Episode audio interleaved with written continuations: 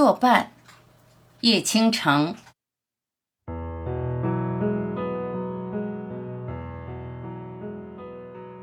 父亲八十岁那一年，儿女们开始为他置办墓地，这也是一种冲喜。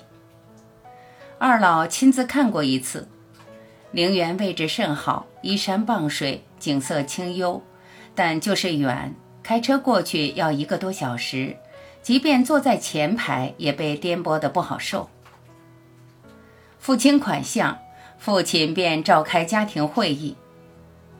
如果你们的母亲走在我前头，就入土为安；如果我走在她前头，就先不葬，骨灰盒放在家里，等到最后一起合葬。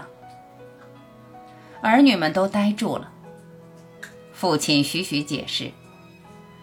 冬至、清明都要扫墓，去一趟那么远，你们的妈妈晕车，盒子放在自己家方便，也能给她做个伴儿。儿女们懂了。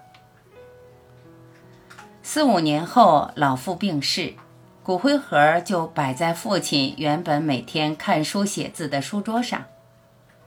这一场病来得急，还撒了一桌子字画、碑帖、宣纸，来不及整理。只是墨盒早就干了，儿女们想收拾一下，母亲制止了，拿起丈夫用惯的中号狼毫，接着纸上最后一个字写下去，一笔一画，努力向原样靠齐。练字之外，母亲又渐渐开始画国画，几幅青绿山水，不知几时起被挂在了墙上。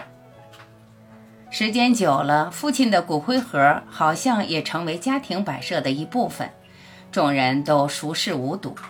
只有一样，哪怕是雾霾天气，到处落满灰，母亲也容不得父亲的骨灰盒有一点脏，一天擦十多次，渐渐擦出檀木的油色来。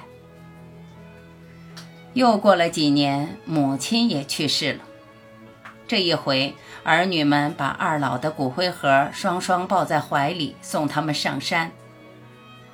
大家也都好些年没来过了，陵园又立起许多新坟，墓园的布局与以前大不一样，却不知为什么，儿女们总觉得似曾相识，像冥冥中有幅路线图指引着他们。他们终于找到墓地，让二老入土为安。极目远眺，突然二女儿发现了，呀，妈画的山水画就是这个地方。于是他们一个一个都想起来了，墙上的山水画里，一条若隐若现的小路沿到白云深处，也就是墓地所在。儿女们面面相觑，还有什么可说的？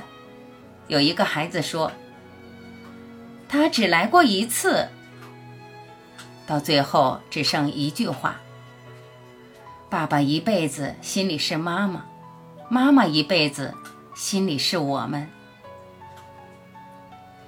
有风吹过，墓前的松柏枝叶横斜，一起刷刷的响，像在说：“是的，是的。”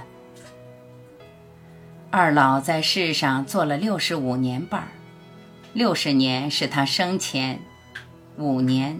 是他事后。